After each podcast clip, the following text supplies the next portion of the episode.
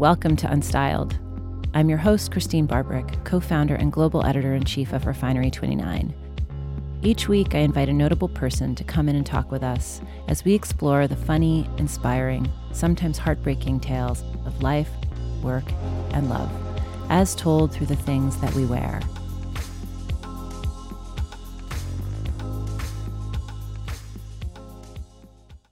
It's not hard to associate Kate Hudson with a seemingly carefree existence. Maybe it's the next level movie star smile, the eternally sunny vibe, or just the fact that this Oscar nominated actress also happens to be the truest of Hollywood royalty. You might be right, but not completely.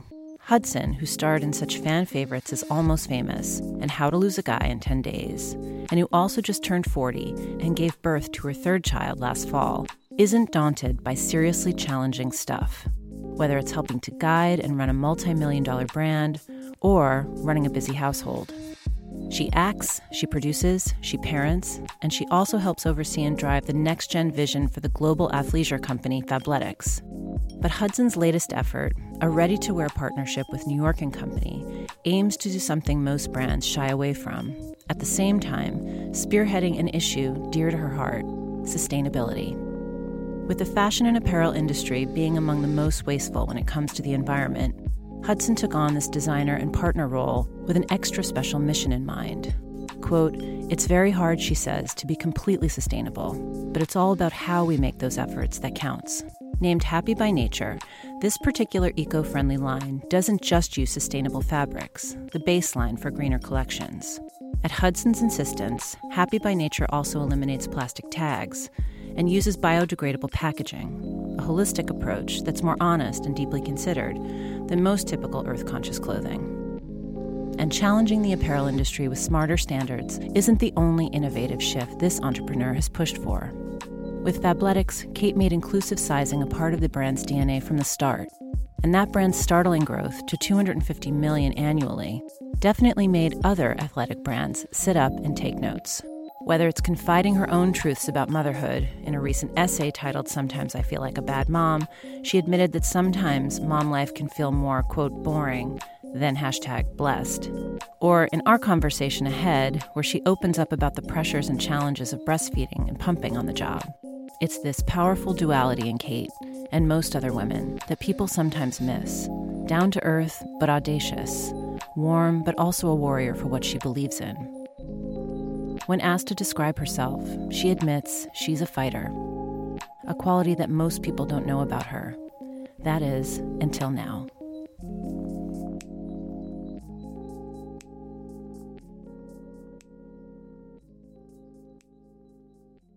Kate Hudson, it's so exciting to have you on Unstyled today. Thank you for being here. Thank you for having me. I'm excited. So, a lot of listeners might know you from your roles in iconic films like Almost Famous, which, congratulations, still you were nominated for an Oscar for, and How to Lose a Guy in 10 Days. But in addition to acting, you also balance being an entrepreneur and a designer.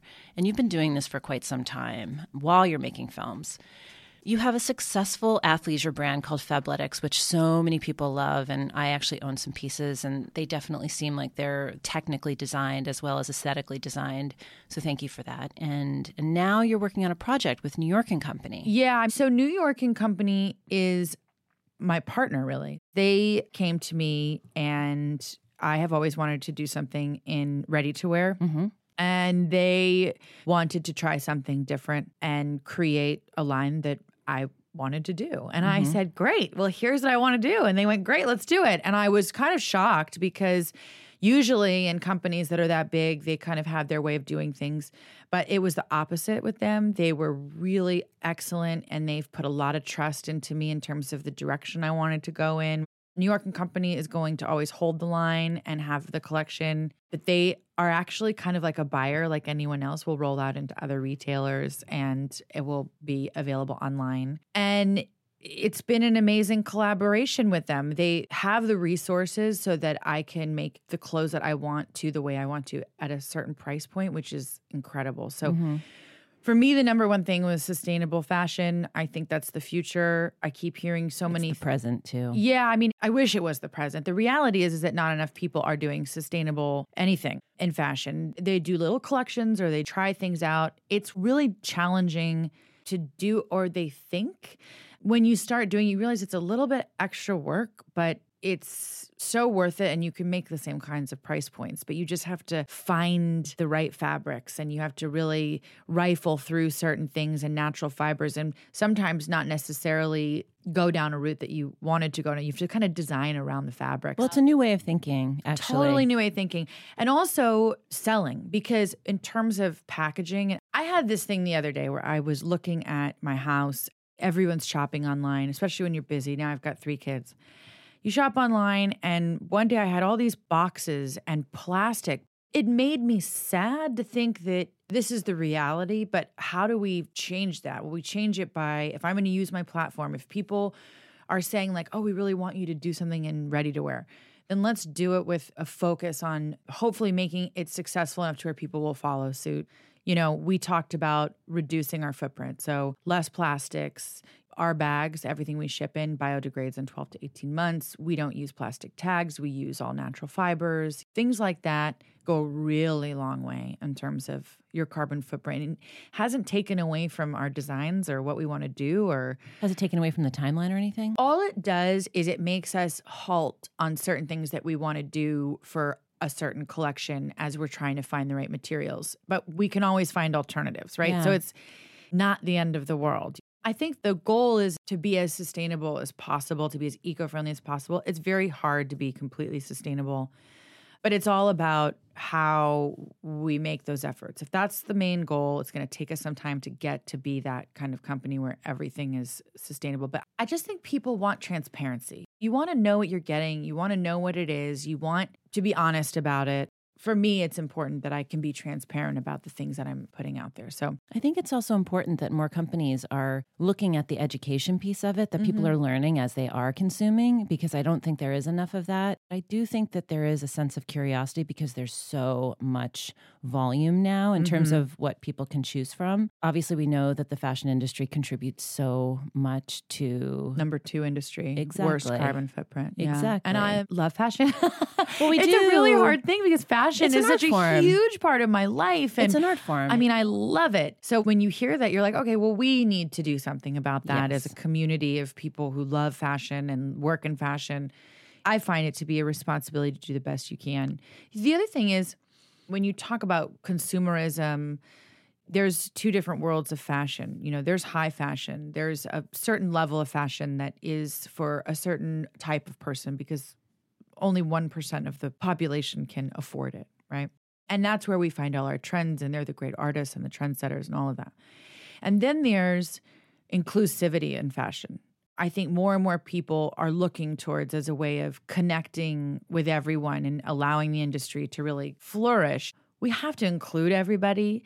And in mass market fashion, I think that is where I would like to make an impact if I could, in hoping that I could make a line successful enough that other brands that are incredibly large will start making real strides towards more eco-friendly and sustainable. That's an example. I hope so. I hope it just sort of like puts a little thing in everyone's ears going, yeah, maybe we should lessen our plastic. Maybe we should start looking at how we package our clothes from the factory and all that. But I think the point is not to love fashion less, but to look at it as an opportunity to be able to change the industry mm-hmm. because it's totally. in complete disruption right now anyway. And there's so many companies that are going bankrupt because they don't know how to adapt and they're unwilling to adapt. And I think that you're right. Customers really want, they want a story.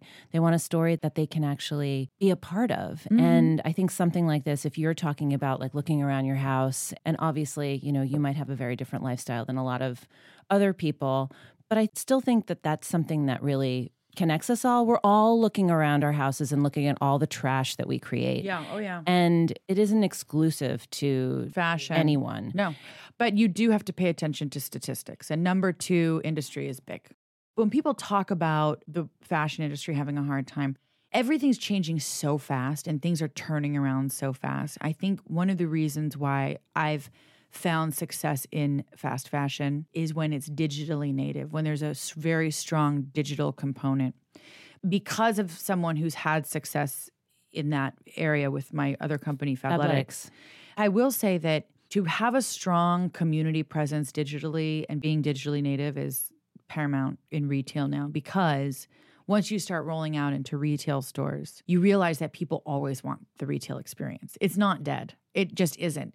If your brand DNA has a strong online presence and you can direct to the areas where you know your consumer is, the retail space is actually really quite available to you.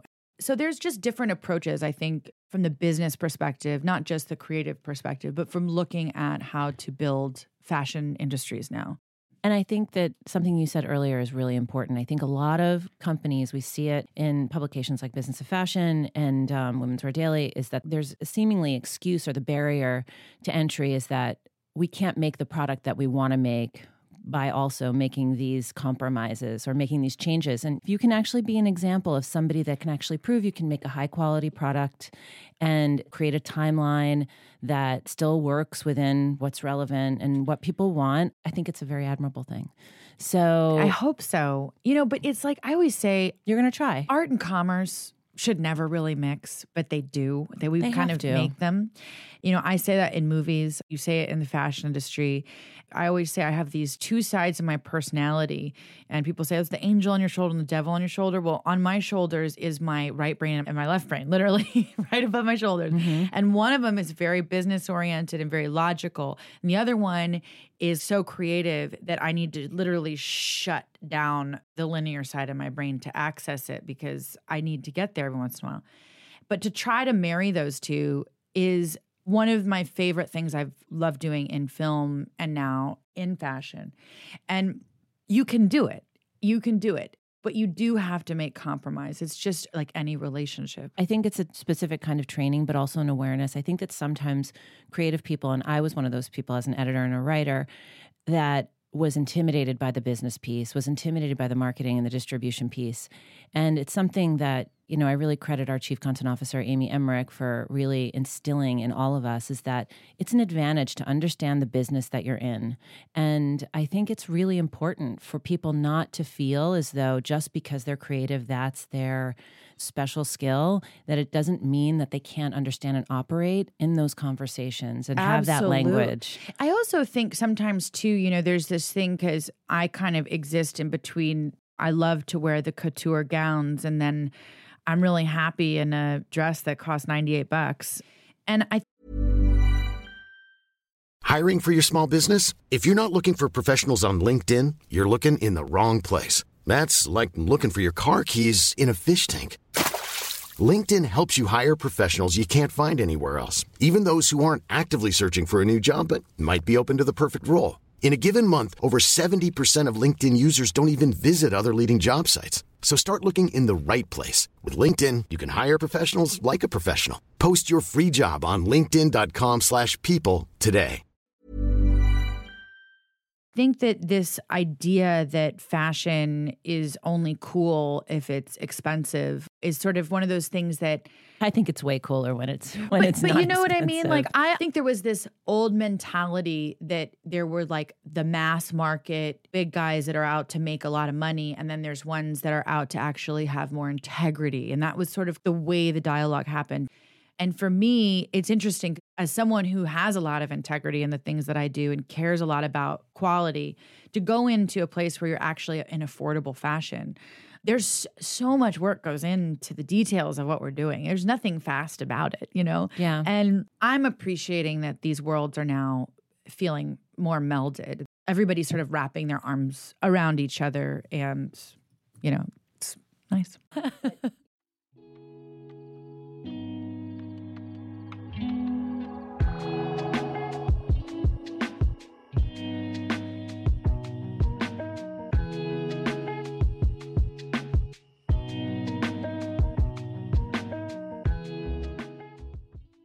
Unstyled podcast was made possible by Estee Lauder, the eponymous luxury beauty brand created by one of the world's first women entrepreneurs. As a confident rule breaker ahead of her time, Mrs. Estee Lauder once said, I never dreamed of success. I worked for it. In her entrepreneurial pursuit, she invented disruptive opportunities to connect directly with her customers in a personal way that altered the beauty industry forever. Learn more about how Estee Lauder is continuing her legacy in store and online at esteelauder.com.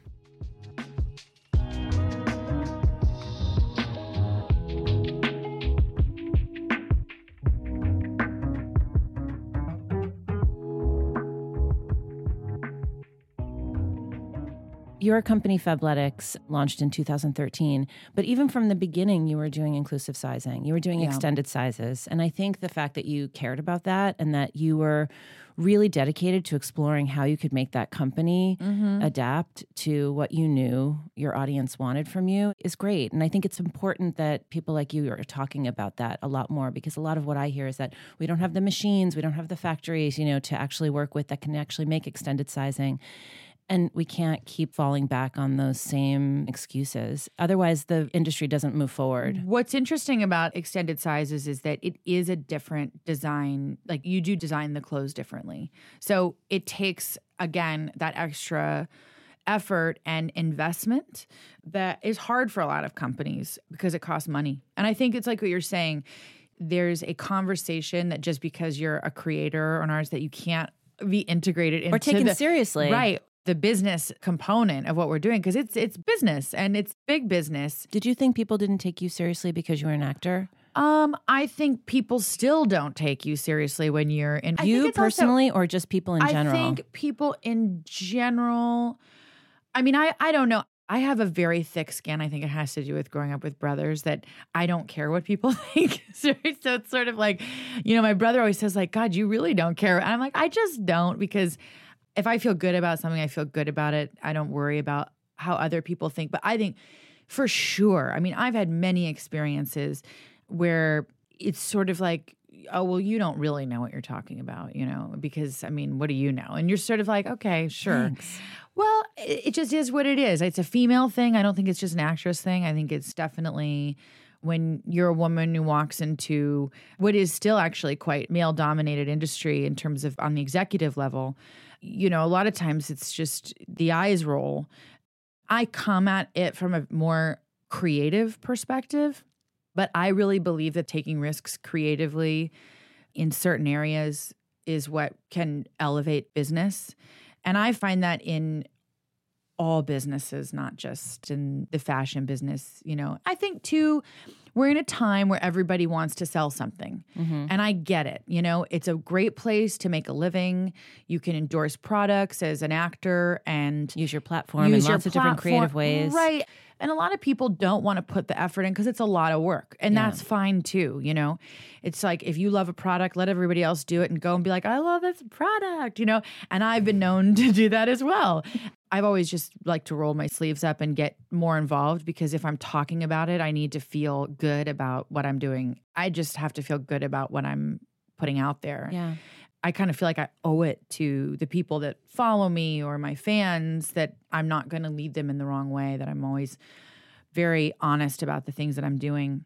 So I think people in that way maybe think that it's just something you attach your name to and it's not something that you're actually in Invested the nuts and in. bolts and daily, you know, my head designer and I on WhatsApp while she's in India, you know, wake up first thing and we're going back and forth on designs and fabrics.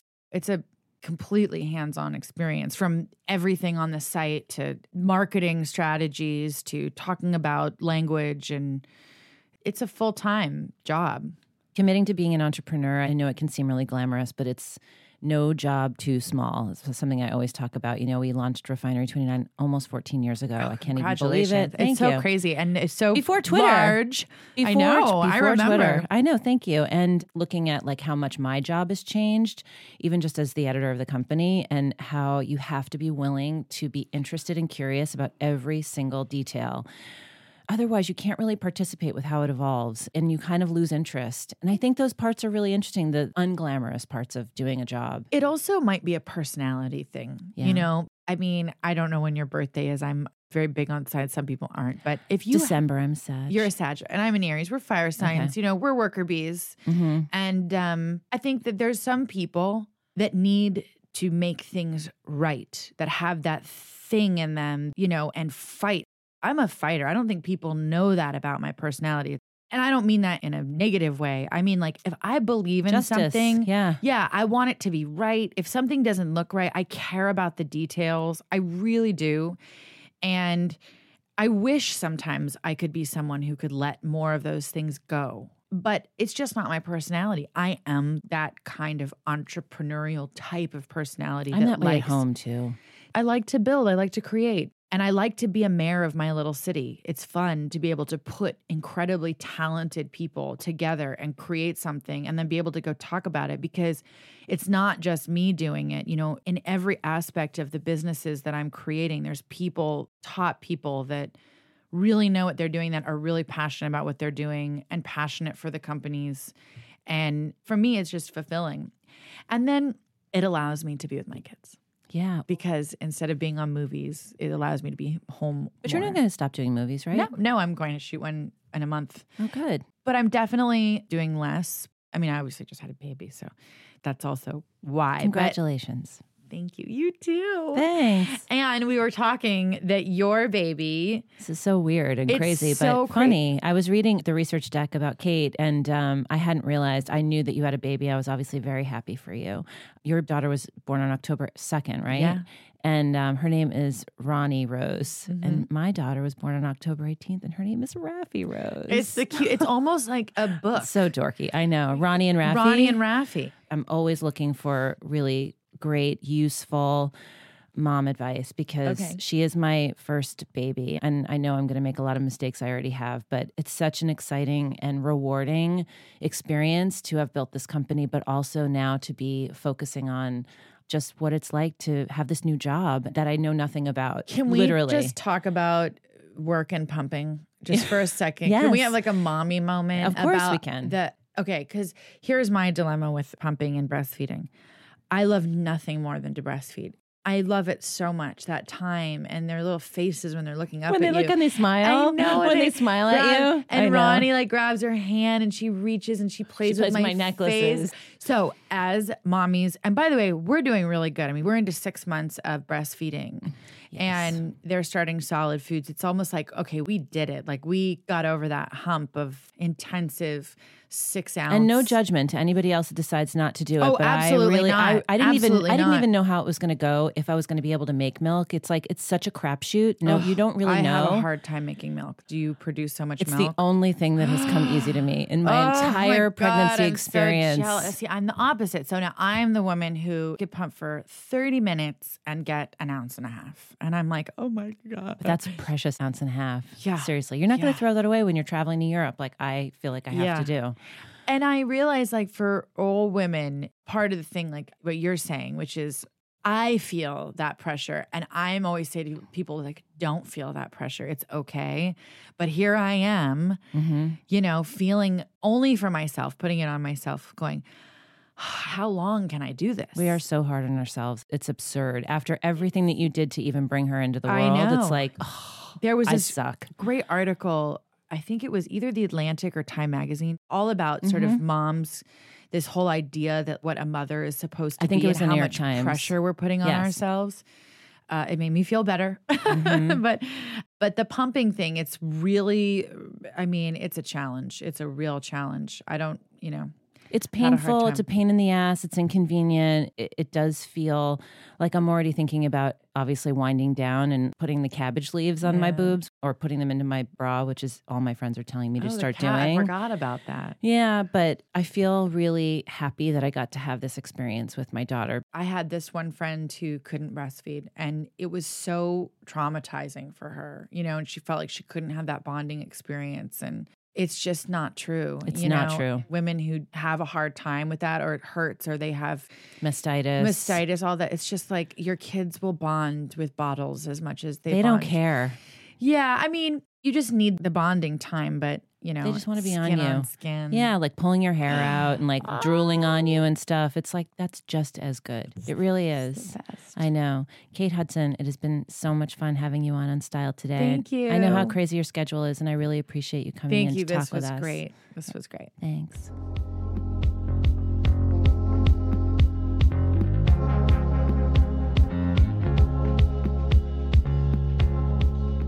I hope you're inspired after hearing Kate's story.